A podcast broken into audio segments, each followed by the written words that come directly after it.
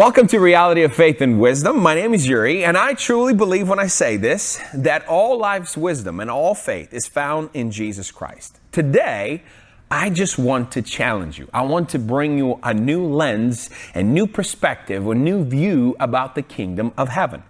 And, and I want to talk about, about treasure hunt. Yes, treasure hunt.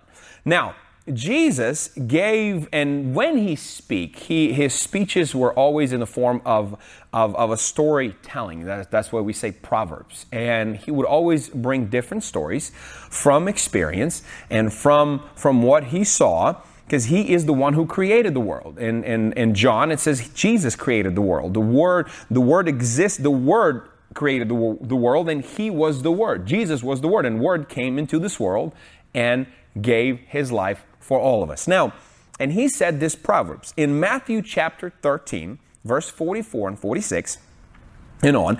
It's, it's very, very, very short stories. And Jesus says this that the kingdom of heaven is like a treasure. Yes, treasure. Kingdom of heaven is like a treasure that men discovered hidden in the field. In his excitement, he hit it again and sold every single thing that he owned to get enough money to buy the field. And that's one story. And then right after that, there's another story in the almost similar story. He says this again, the kingdom of heaven is like a merchant on a lookout for a choice pearl. When he discovered the pearl of great value, he sold everything he owned and bought it. Now that's it. He stops there. And I always would read this story, and I would never, uh, uh, you know, I would think a little bit, and I would, I would put myself in those shoes. How would it be like to find to find a treasure in the field? I mean, it's exciting, right? We, we love those stories about the treasure, treasure hunt of, of old uh, ships full of gold, and treasure hunt of this and that. It's it brings us excitement. But right now, this day of age, and, and we look at at Jesus' story as just another religion. Well, you know, it's just another religion. There's no excitement in the world. There's no, there's no excitement about it at all. But yet he says this that my kingdom, that my kingdom is like a treasure. It's something to be excited about. That my kingdom is not only like a tre- treasure, but it's something like a choice pearl. In, in, in both story, the, the, the person that he talked about, he's going he's changing his life, his or her life completely. 100, you know, 360, 180, how I mean, turn, I mean, your life is completely changed, 180 degrees. Now, you see that, that, that the person got excited, that it found something of a great value, got excited, and sold everything. Now, before I continue, I want to talk just a little bit about our life. How, uh, how, how our life uh, today is uh, we, we love comfort we truly love comfort. And we get stuck in, in the comfort that we create. You know, whether we finally found a great job and we got we were excited for that job in the beginning, but it pays good, we can pay the bills. Maybe we bought a house and we kind of created a bubble that we live in. And we get stuck in this a comfort zone that we have. Maybe some of us created an atmosphere of fear. That because of this comfort that you have in your life, you don't want to go and, and see anything else. You kind of have your own territory, like this table is round. You kind of stay in that territory and you feel good because fear is haunting you. As soon as you step out of that territory, you feel like, oh my gosh, there might be fear. You know, maybe a new business venture, maybe something different that God wants to do. And because of that fear, you get stuck in this, in this, in this comfort again. Sometimes we get stuck in uh, not only in fear, but maybe in a depression that we live in, constant depression, constant insecurity that I'll never be enough. And even that is insecurity that brings us comfort because we're just we're just little little bitty thing. We live in a little bitty bubble, and we're, here. We're good. We're okay with that. But Jesus is saying something totally different.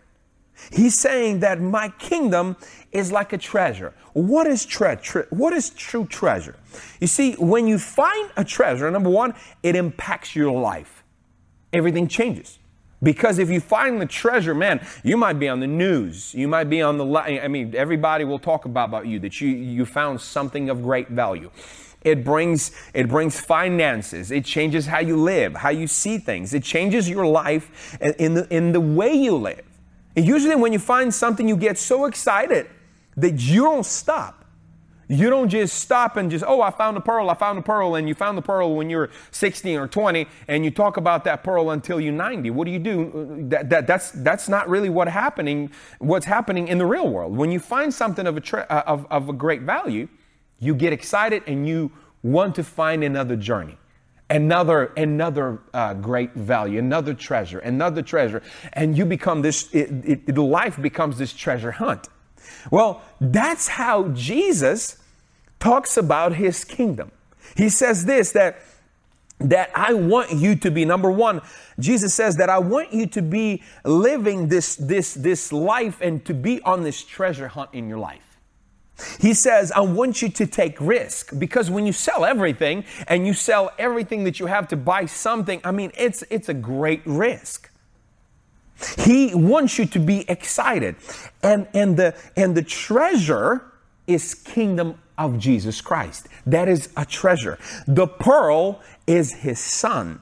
The value is his gifts that he gave you because you believe in his son, because you stepped into his kingdom and you believe in the son. And now, and now son is showing you the gifts that you have that you never maybe discovered that you never even looked in and he's uncovering the treasure that's within you.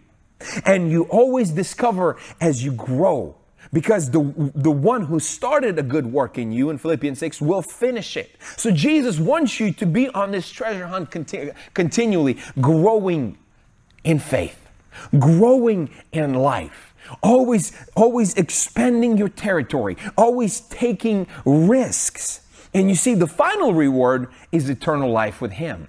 And I think, I think that that's going to be another a treasure hunt, another, because you can think and you can be anywhere. You can look and, and you can see his throne. You can see his angels. And I think you know, that's the life that Jesus wants you to live. He says, when you come into, into relationship with me, I want you to be excited because I have a life journey of this treasure hunt. I want to uncover and show you the gifts that I have for you. I want you on, I, I want to show you the things that I've prepared for you. I want to show you that how much, how much goodness I've put inside you, the gifts that I've put inside you, how much impact you will bring, how many people you will lead to Christ and what you you will do. And when we think that way, when we don't think as Jesus as being another religion, but a Jesus uh, being this, that he lives in this kingdom that we, that we are searching for.